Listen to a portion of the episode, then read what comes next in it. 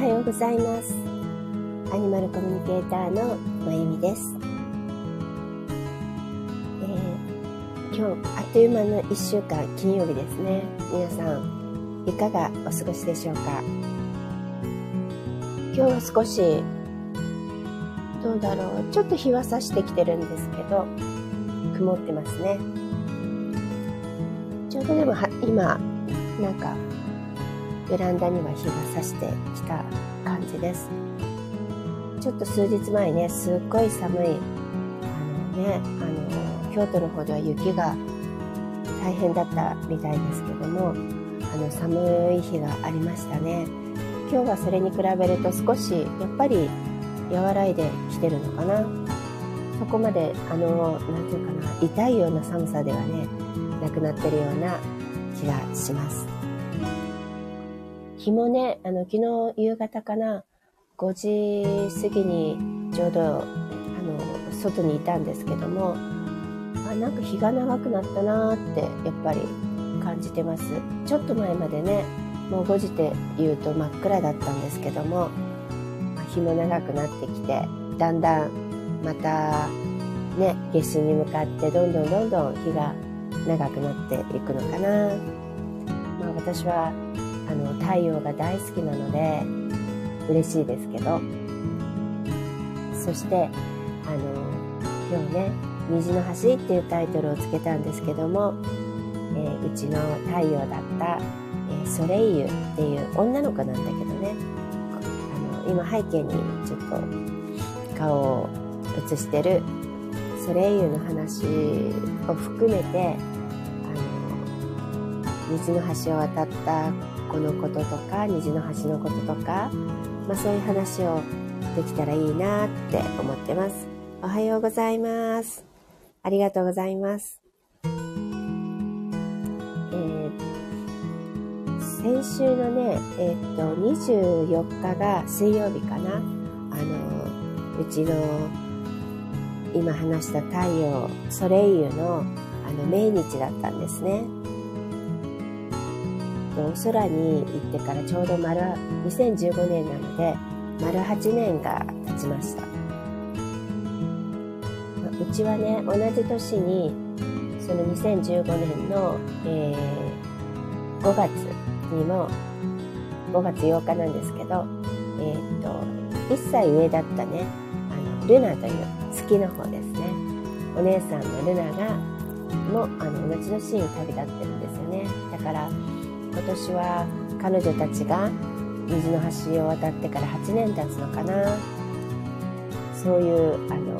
ことをやっぱりね、命日がね近くなるとね、そういうことを考えることが多くなるっていうかな。8年経っても忘れないものですし、ただやっぱりね、この間ね、アニマルコミュニケーションのおはようございます、ありがとうございます、なおちゃん先生おはようございます、ありがとうございます、今日もなんだかんだのこんな時間でございますそう、ちょっと虹の橋の話なんですけど、先週のね水曜日がうちのソレイユの命日だったっていうことで、今年はね5月も今年はっていうか同じ年にね、1歳年上のルナも虹の橋を渡っているので、今年はとかじゃないよね、5月はルナの命日なんですけど、8年経つんですよ。間にね3月4日に初代犬のロッシュの命日があるんですけど、ロッシュくんはもう17回忌も過ぎて何年なんだろう、9年ぐらいになるのかな、なんですけど、そうね、それぐらいの、年月と8年何が違うかな。ちょうどね今話してたのはなおちゃん先生もね出ていただいたアニマルコミュニケーションの講座のクラスで、上級クラスでねペットロスのことをやってるんですけど、もちろん段階があって、日にち薬っていうのがあるからね、時間が経てば経つほど少しずつ忘れるっていう意味ではなくて薄れていくんですよ。悲しみとか辛さとか。ああ、そうなんだね。私の方も、講座、1月の十何日かに、今年の、初めてのクラスが、オンラインの方かな？ 1 月の10日か、あったんだけど、生徒さんで、クラスの前日から、やっぱり、旅立った子がいてね。まあ、冬っていうのもあるし、まあ、その子も、老猫さんだったので、なんていうかな。なんていうのかな。突然は突然だったみたいなんですけどね。なんか、ずっと長患いしていてとかではないみたいだけど、まあでもね、なんていうかな、老猫さんだし、まあ老犬さんもそうだけど、寿命をね、全うしたってことなんだろうけど、そうね、暑さとか寒さとか、あと、季節の変わり目も多いですよね。なんか私、今までだと春も結構多かったような気がするかな。あと、年末年始とかね。うん。まあ、うちの子もね、1月24日だから、やっぱ寒い時も、特に老犬、老猫、年取ってるね、動物たちにとっては、なかなか、この、寒さっていうのはね、寒さ、暑さは厳しいみたいだから、そういうのもあるのかなとは思うけど、やっぱりね、ペットロスっていうのも、ごめんなさい。喪失？ペットを喪失って、ロスってそうだから、その状態だから誰にでも絶対その瞬間は起こるんですよ。喪失感とか、悲しみとか、寂しさはちょっと後から出てくる気もするけど、ショックとかね。ごめんなさい。やっぱりね、午前中はなかなか声が出ないというか、張った方がいいのかな。なんか、ボソボソと喋ってたら余計詰まる気もするけど、今日なんかね、またあれなんですよ。鼻が詰まってるっていうか、乾燥してたからかな。まあ、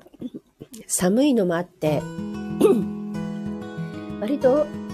なんていうの、エアコンとかヒーターを、猫たちがね、寒いかなと思って、なんていうかな、ここのとこ寒くなったから、いつもよりも早い時間にタイマーをね、していて、だから、まあ私寝てる間、結構、乾燥してるせいかなってのもあるんだけど、思いっきりねなんか声が出ないって感じなんですけど、そうそう、それでそうそう、段階があるでしょ。だからいずれ少しずつそのね、辛さとか痛みってのは薄れていくんですよ。動物のことを忘れるわけではなくてね。でもその一つの家庭としてやっぱり忘れる時間は多くなるんですよ。で、かといってね、本当にこう白状だとかね、忘れてしまってるっていうわけではないんだけどね、心の中にはちゃんとあるし、だけど私たち人間はなんかね、私なんかそうだったけど、忘れることもまた怖いんですよ。なんか忘れてしまうこともまたそれも怖いし辛いし寂しいから、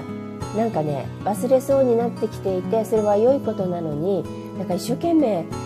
写真とか見てわざと思い出そうとしたりね、なんとかな、そうそうそう、記憶として忘れることはないけど、感情っていうのはね、少しずつやっぱりこうリアルにパッとその瞬間に思い出せなくなってきたりもするし、でそれは決してそうそう悪いことでは全然ないんだけどね、ちょっと寂しいんだよね、やっぱりね。だから、で、もう20年近くなる、ロッシュと今年で8年経つルナとソレイユでどうかって言ったら、やっぱりもう、そうね、ロッシュの、記憶として思い出したり、なんていうのかな、忘れたりする感覚は、その8年も20年もね、変わらないけど、感触とか感覚とか、そのリアルな自分の感情をそれはロッシュはものすごくやっぱり薄くなってきていますよね。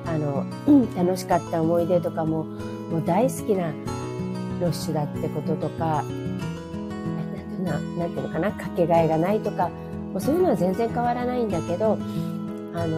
ッシュを思った時のうんって思う、キュッて思う自分の感情とかね、あと思い出した時にうってきてしまう悲しい感情もそうだし、楽しかった時のもうなんかキュンってするような、ほわっとするようなとか、いろんな感情あるじゃないですか、リアルな、それがやっぱり薄れていっているような気がして、なんかどちらかというとキラキラとしたもういい感情しかそれこそ残ってないし、なかなかどうだろう、ロッシュのことを思い出して心が揺らいでガーッと崩れるみたいなことはないかな。寂しいって気持ちはあるよね。やっぱり会いたいし、もう一度生活をしたいしとかね。なんかそういうのはあるけど、辛いっていうのはないかもしれないですね。で、8年経つルナとソレイユはどうかっていうと、やっぱり感情はもっとリアルなんですよね、思い出すとしても。で、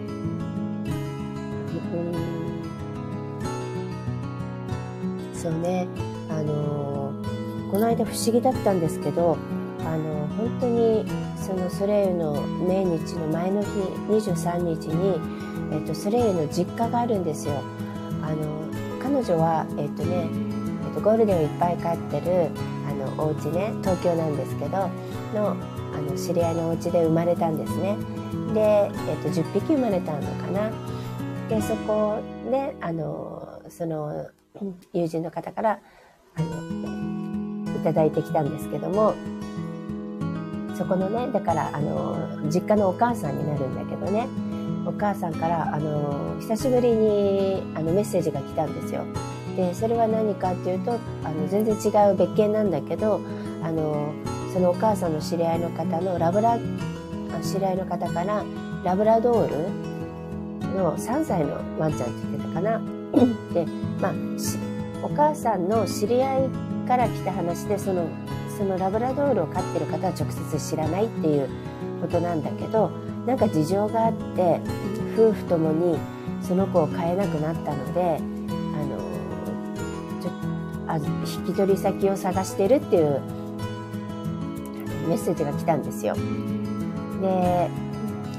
まあね、私が動物関係のことをやっているので顔が広いんではないかっていうことで連絡だったんだけど、まあ、その話はね置いといて、でそれがいいか悪いかはねまた置いといてごめんなさい、ちょっとねソレイユのお母さん、私も当然ムッとしたんですけど、その件についてはね。だけど、まあそこは置いといて、でソレイユの話をまあそれはメッセージだったのね、ちょっと夜遅くだったからメッセージでやり取りしてる瞬間にうわーっとなんかね込み上げるものが来て、私久しぶりに声を出してうわーっと泣いたんですよ。で、別に全然ソレイユがどうのこうのって言ったわけでもなくて、まあソレイユちゃん明日命日だねっていう話で、でソレイユの生みのワンちゃんね、お母さん犬がなんと25日、次の日年は違うんだけどね、次の日に、虹の橋を渡っているので命日が1日違いだったのね。そんなのもあって、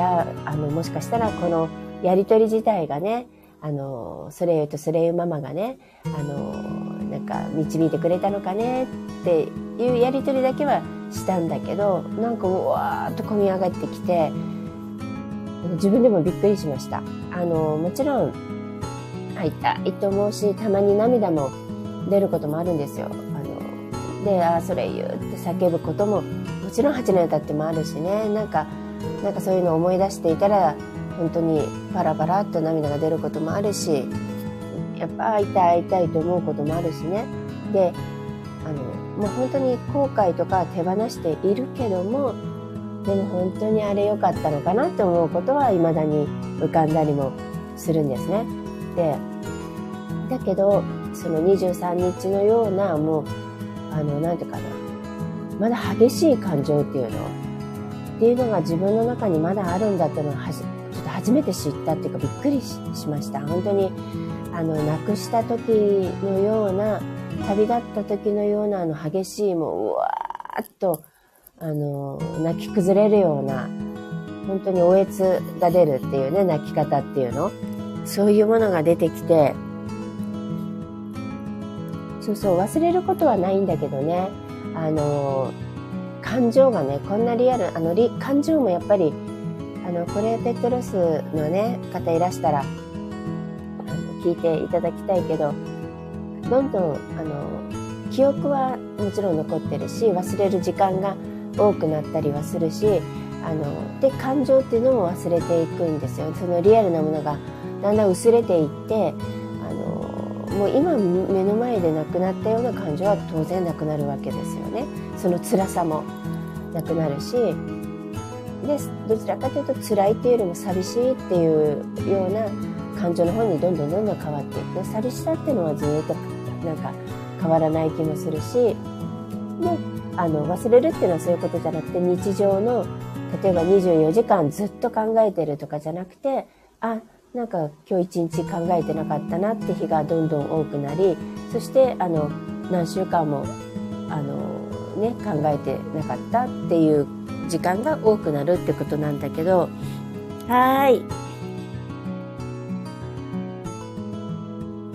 気をつけてね、運転してくださいね。そう。でもそういうものじゃなくて、本当に旅立った時ぐらいの感情が、23日にバーッと出てきた時に、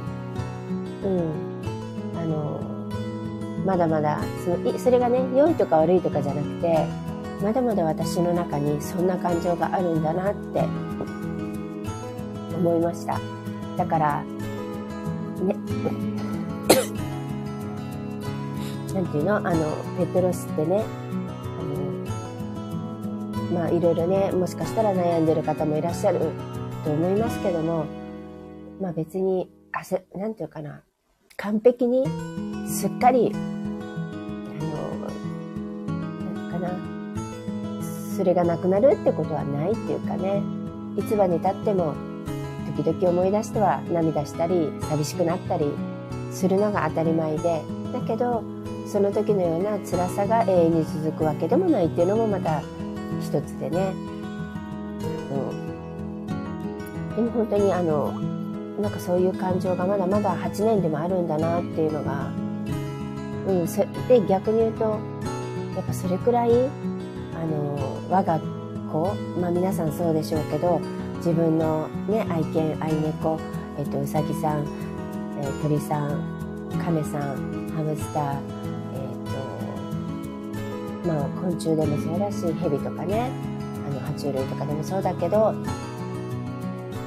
我が子を失うっていうのはね、失うことが、もちろん、とっても厳しいことなんだけど、っていうことじゃなくて、それだけ、とってもやっぱ大事な、今でもね、私宝物って呼んでるけど、宝物なんですよね。何にも変えられない、かけがえのない、本当に、だからそういう感情が出てくると同時に私の人生にね、彼女たちが、そして彼がいてくれたこと、もうそれだけでもなんかある意味私の人生はものすごい潤っているっていうかね、まあ OK なのかなって思えるほどね、一番のやっぱり宝物。いっぱいいろんな人生ってね、経験していて、こういうとこで暮らした、ああいう思いをしたとか、ね、こういう人たちと出会ってすごく素晴らしい経験をした、ね、いっぱい素敵なことはいっぱいあっても、やっぱり彼女たちとの日々が、なんか一番今もそうだけど、こう思い浮かべると胸がぽーっとあったかくなる、ハートが、これほどの宝物はやっぱりないような気がしますね。だからこそね、失った時に辛いんだけど、でもやっぱりこう思い出すだけでね、私今多分ねニヤニヤして話してるんですよ。やっぱり思い出すとこんなに笑顔になれるってものはね、そう何にも変えられないんだよね。やっぱすごいよね。例えばもう私大好きな場所ハワイにねあるんですけど、そこを思い出してもちろん嬉しいし、ああそこに住みたいって思うけど、でもこの愛犬たちのことを思い出した時のこのハートの温かさと、あとこのニヤニヤ笑顔になる、幸福感っていうのは全然違うね。もうこれはリアルになんだろう、ものすごいなんて言うんだろう、あったかい気持ちになりますよね。だからもちろん目の前にいるね、今膝に、うちの猫ちゃんアロハが乗ってるし、遠くでは、クーがソファーの上で寝ていて、で多分いつも午前中のパターンなんだけど、日が照っていたら風太さんもここにいるんだけど、今日曇りだから、で寒いでしょちょっと、だから、多分押し入れクローゼットの中で寝ていると思うんだけど、もちろんこの子たちがいることで今もねもうハートはポカポカしてるけど、でもそれに加えてなんだろう、あの子たちと一緒だった人生、ちょっと今ねパッと自分の中で浮かんだ言葉は本当に万歳っていう感じで、歓喜、喜び、歓喜って感じだった。やっぱり素晴らしかったな、よかったなって、まあいろんなことありましたよ。病気もしたし、大変だった時もあったし、ルナなんかは長患いだったから、これがどれぐらい続くんだろうって思う時ですらあったしね。いろんなことがあったけど、いやーでも、素晴らしい人生を彼らと共に過ごせたし、素晴らしい子たちでしたね、人たちでした。まあ人じゃない、まあ人以上かなって感じがする。で、皆さんの動物さんたちもきっとそうだと思います。同じだと思います。それだけのものを飼い主さんにね、与えてくれるからね、この子たちは。それこそ本当に何の見返りもなく与えてくれるのよ。無償の愛って言ってね。ないでしょ、なかなか。小さい子供とか赤ちゃんも与えてくれるけど、大きくなるとね、やっぱり無償の愛じゃなくなるしね、みんなね、しょうがないんで、それはね、人はね、なかなか無償の愛っていうのを与えられるのは、お母さんが子供にっていうことと、まあ、動物たちはもう本当に無条件で私たちにただただ愛を与えてくれる、そのギフトをね、私たちたくさん持ってるってことはやっぱりね、これはなんかね誇りだと思うし、それがない人たちよりはすごく恵まれているのかなって私は思うので、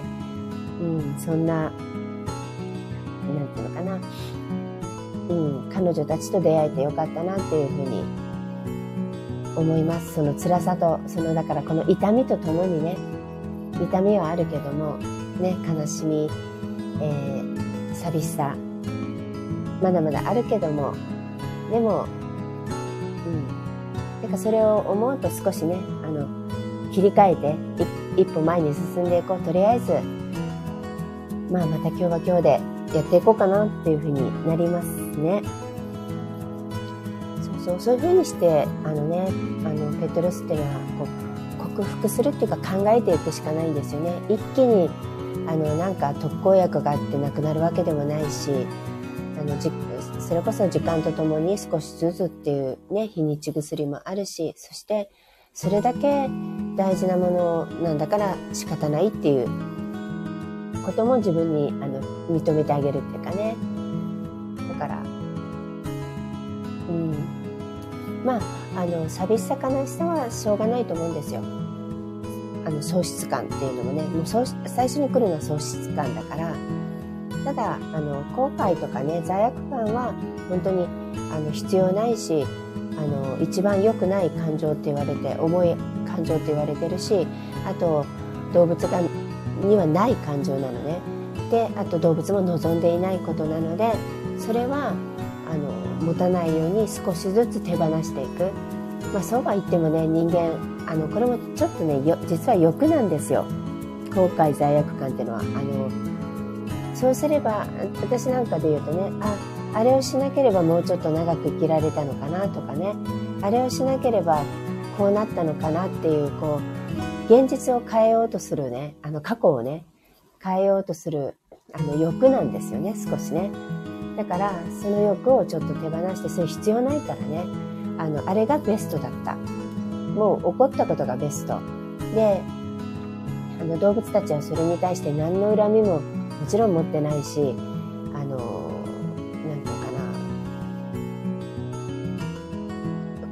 彼女たちはなんていうの、どんな状態でね旅立ったとしても、それが旅立てるってことはそもそも命にとっては寿命なんですよ。だから一番、ね、いいタイミングでいい状態で旅立ってる。でそれを動物たちも選べるのでね、どういうふうにして旅立とう、いつ旅立とう、大きな寿命は決まっていたとしても何月何日のいつ頃っていうのはね、自分でコントロールできるんですよ。それは人間もそうなんだけど、だからちょっと待っててくれたとかありますよね、人でも動物でも。うちの子も初代犬はそうでした。私が帰ってくるの待ってたし、そういうことだってあるからね。もちろんね、そっと自分で行きたいっていう時はわざといない時も選ぶのよ。だから待ってる子が偉いとか、そうじゃないのは何か私が悪かったのかなって、またそこからね自分の罪悪感のループに入る必要はなくて、全部それがいいと思って動物たちはそのシチュエーションもタイミングも全部選んで最高の旅立ちをしていくんです。だからなんていうかな、ああすればこうすればっていうのはもう全く何の影響もないし、やったところで何にも効果もないんですね。もしやっていたとして過去に戻れてね、タイムカプセルがあって戻って、タイムカプセルでいいんだっけ、タイムマシンか、戻ってやり直したとしてもそこは変わらないので、もうそこだけを少しずつね、かといってじゃあそれを理屈で分かっていてもついつい考えてしまうのが人間じゃないですか。私もそうでしたよ、やっぱり。あの時あれを言わなければで、でもそんなこと意味がないんだ、関係ないんだって、もうもちろん分かってるからね。でもまた数日経つとまた考えていたりとか、あと何年も経つんだけど、ふっとやっぱりあれ言わなければって、いやいけないいけない、そんなこと考えてはって意味ないんだって言って、また元に戻るって感じで、なかなかねその完全にそういうものを手放すっていうのも難しいので、そこも少しずつ気づいたらまた、これいらないんだって手放して、また出てきたらこれいらないから捨てようっていうような感じで、少しずつ。何でもねいっぺんにやろうと思っても無理だからね、少しずつで大丈夫なので、そんな感じで過ごしていけば辛さとかは和らいでいきますね。であと寂しいのはしょうがないんじゃない、だっていてほしいんだもんね。もう一回会いたいし、もう一回一緒に暮らしたいし、生きたいしっていうのがあるからね、どうしても。でもまあ私たちも限りある命なので、いずれ虹の橋を渡ります。そしたら会えるしね。なのでね、まあ実はエネルギーとしては今でも合ってるんですよ。見えない、触れない、ね、それってまた大きく違うからね。やっぱりちゃんと触ってみたい、目で見てねっていう意味の会いたいっていうのはねありますよね。ここに魂は永遠だからね。で呼べば本当にそこに来てる時だっていっぱいあるし、やっぱりね命日の前とかは今日話してるから、でもいるかな、もういない、なんか空でニコニコ見てる感じかな。年次の前とか来てましたね。でうちのクーとかがすごい反応して、もうキョロキョロキョロキョロして祝福してましたけど、大好きだったからね。なんかね、なぜかソレイのメインなんだけど、ルナちゃんも一緒に来てたみたいで、ソレイとルナ、太陽と月、陰と陽でね、もう本当に双子みたいだったから、一緒に来てるみたいだったけど、だから猫たちは大喜びだったけどね、そうやってもちろん感じることはできるんだけどね、でもね一緒に散歩に行ったりとか抱きしめたりハグしたりとか撫でたりとか毛づくろいしたりとかね、そういうのはできないからね、まあ、そういう意味では会いたいって思うけど、でも私たちもいずれあちらに行きますので、そこは心配しないで、その時を楽しみにしてるしかないのかなって思ってます。まあ今日はちょっとちょうどね命日っていうのが先週もあったし、ちょうどさっきねこのスタンド FM 始めた時に、今も曇っちゃったんだけどわーっと日が差してきたんですよ。今も雲が多いんだけど、なので太陽が出てきたってことで、まあソレイユは太陽なのでね、まあそれ自体もソレイユからの私いるよ見てるよっていうお知らせでもあるのね、こういうメッセージの仕方もあるので、あーと思って、そこからまあ太陽つながりでソレイユの話になりました今日は。ね、まあ今日はそんな感じかな。まあいつもそうなんだけどあまりありがとうなおちゃん先生、なんか決めてなくてね、でもタイトルだけは決めてるけど、なんか流れがねちゃんといいようにね運んでくれるんだよね。あちらでできるよできるよ、だってそれは人間もそうだし、いろんなものとね、私なんていうかな、いろんな言い方あるけどね、別れてるとか言うけど、でも私たちそのあちらの世界に行けば、それこそ瞬間移動だって何だって思ったものもすぐ現実化したり何だってできるわけですよ。3次元ではないので、いわゆる天国っていうのか、なんていうんだろう、いろんな言い方あるよね。そういう5次元以上の世界とか、例えば別の惑星に、まあ別の惑星に行くったってそれは生まれ変わらなきゃいけないからね、きっと一旦その天国みたいなところに、まあ源に帰るっていうのかな、そういうとこに行くんだろうけど、そこに行けばもう必ずいろんな会いたい人と会えるし、で生まれ変わってたとしても魂はそこにも来れるし、残ってるからね、そっくりそのまま自分のエネルギー魂全部が生まれ変わるっていう感覚ではないみたいなので、そうなのよ。感情はね仕方ないと思うよ。でね、覚悟しててももう覚悟なんてこれっぽっちも意味がなかったなっていうぐらいねあんまり、覚悟も知識も変わらない。そうだね、私はそうね、ソレイは突然だったんだけど、ルナはもう分かっていたので、もう長患いでね、で特に亡くなる1週間前なんてもうすぐ分かったので、覚悟していたけど、まあそんなものでなんとかなるものではないよね。でもそれはもう一体受け入れるしかない、それぐらい大事なものだから仕方ないって、思って、でそこで感情が揺らいだりも泣いたり泣きした結構ね、もう本当にこんなに人生でって、例えば悲しい映画とか見たらもう私はわーっと泣くんだけど、そういう泣き方とか、あと悔し泣きは私はあんまりしないけど、そうやってわーっと泣くことは全然違う、もうなんか本当におえつでわーって泣いちゃうみたいな。でそれがもう別にその瞬間だけじゃなくてね、何回も何回もそれが出てくるぐらい激しい感情が出てくるのかな。でもそれはしょうがない気がする。あと喪失感、本当に私が感じたのは内臓が一個なくなった感じがした。ぽっかり穴が体の真ん中に本当になんかなくなってる感じがして、そういうのもね仕方ないことなので、それはその時にだからあんまり考えない方がいいかも。その時にどうせ考えても覚悟しても変わらないから、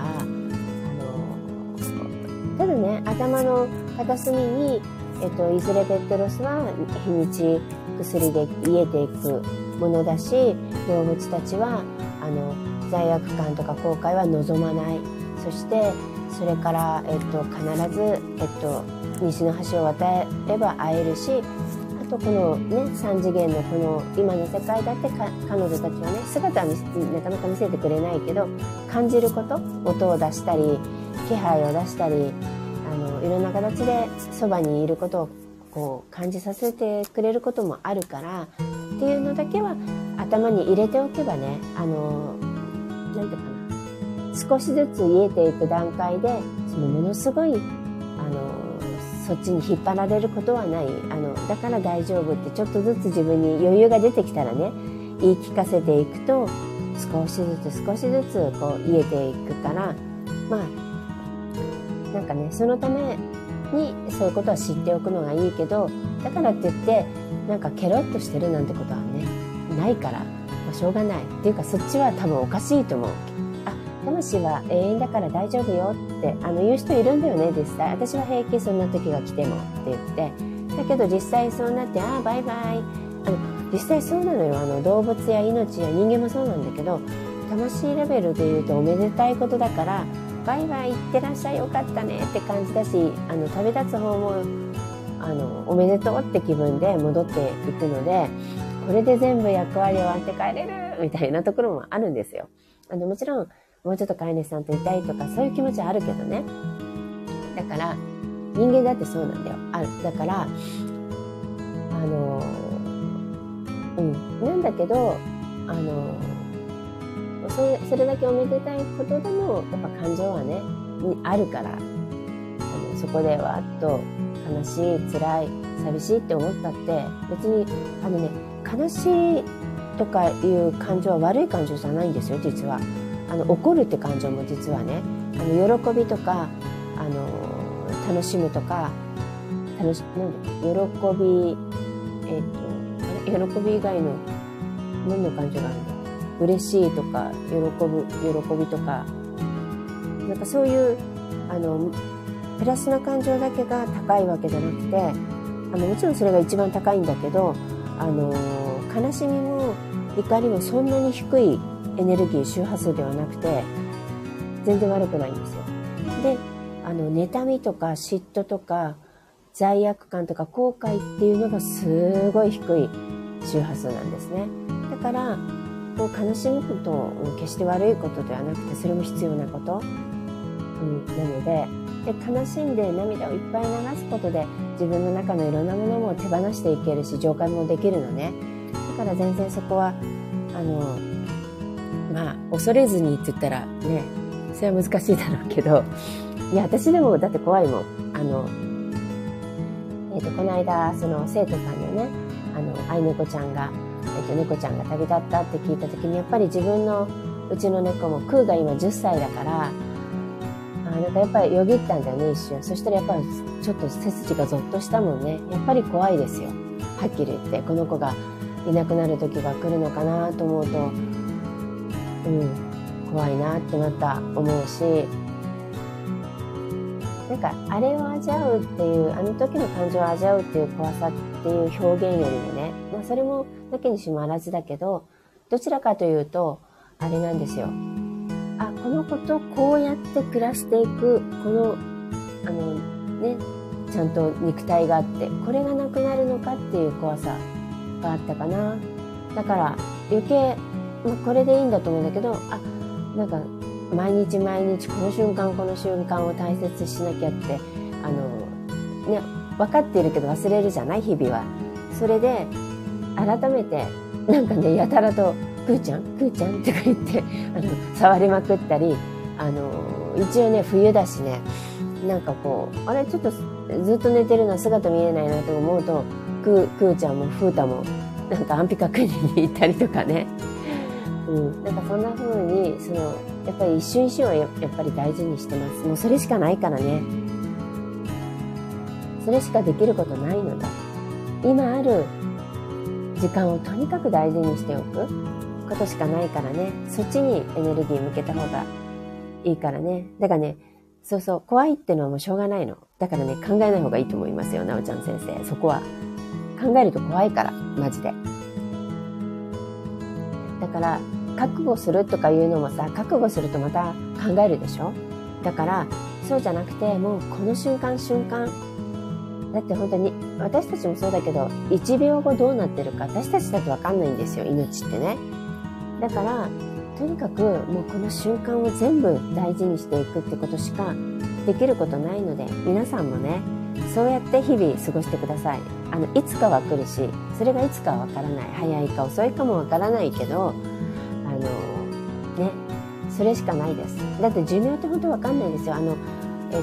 それこそね、昨日、3年前の、アニマルコミュニケーションのクラスが始まった日だったんですけど、その生徒さんから連絡があってね、今日でしたねって言って、なんか Facebook にその写真が上がってきたそうなんですよ。で、ちょっとやり取りをしたんだけど、その時のね、参加していた猫ちゃんは、その子はね、何歳だっけ ?22 歳まで行きました。なので、本当に寿命ってその子によって違うから全然わかんないんですよ。何をしたから良かったとかでもないのね。で、その子もちょっと病気はずっと、病気ってかもうね、20過ぎたぐらいからいろんなところの機能がね、やっぱり衰えていくから、いろいろ点滴とかね、治療しながらだけど、でもね、22歳生きる子もいれば、うちのソレイユなんて、もうずっと大きな病気もしたことなかったし、もう天真爛漫でね、元気丸みたいな子だったのに、元気玉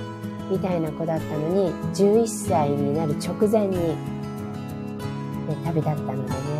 ね、やっぱり、もうだから半分だよね、11歳だから。全然ね、かといってだから長さじゃないんですよね。長さでもないし、命っていうのはね、それぞれだから。なので、なんていうのかな。それをカウントダウンしてもしょうがないから、本当日々を大切にね、するしかないんで。そうなのよ、22歳ってすごいでしょ。よくギネスとか、あと、なんか世界にはね、もっと生きた子とか、いるらしいけど、犬でも、猫ちゃんでも。なんだけど、本当に身近で、知ってる子だったからね、びっくりした。やっぱりそれぐらい生きられるんだなーってのはね、また、ある意味びっくりでしたけど、そう。だから皆さんは本当日々、大切にするしかもね、で、それはワンちゃんとの生活だけじゃなくて、猫ちゃんもね、鳥さんも、自分の命だって本当いつかわかんないのよ。だから、一日一日を大切にするしかなかなかできないけどね、明日やればいいやって思うことがあったりいっぱいするけど、本当に明日はあると思うなってよくね、私は昔から思いますけどね、自分に時々そう言いますけど、それでもなんかね、ついつい流されて日々になってしまいますけど、では、今日はそんなところで、いつものハワイのマナカードを引いてみます。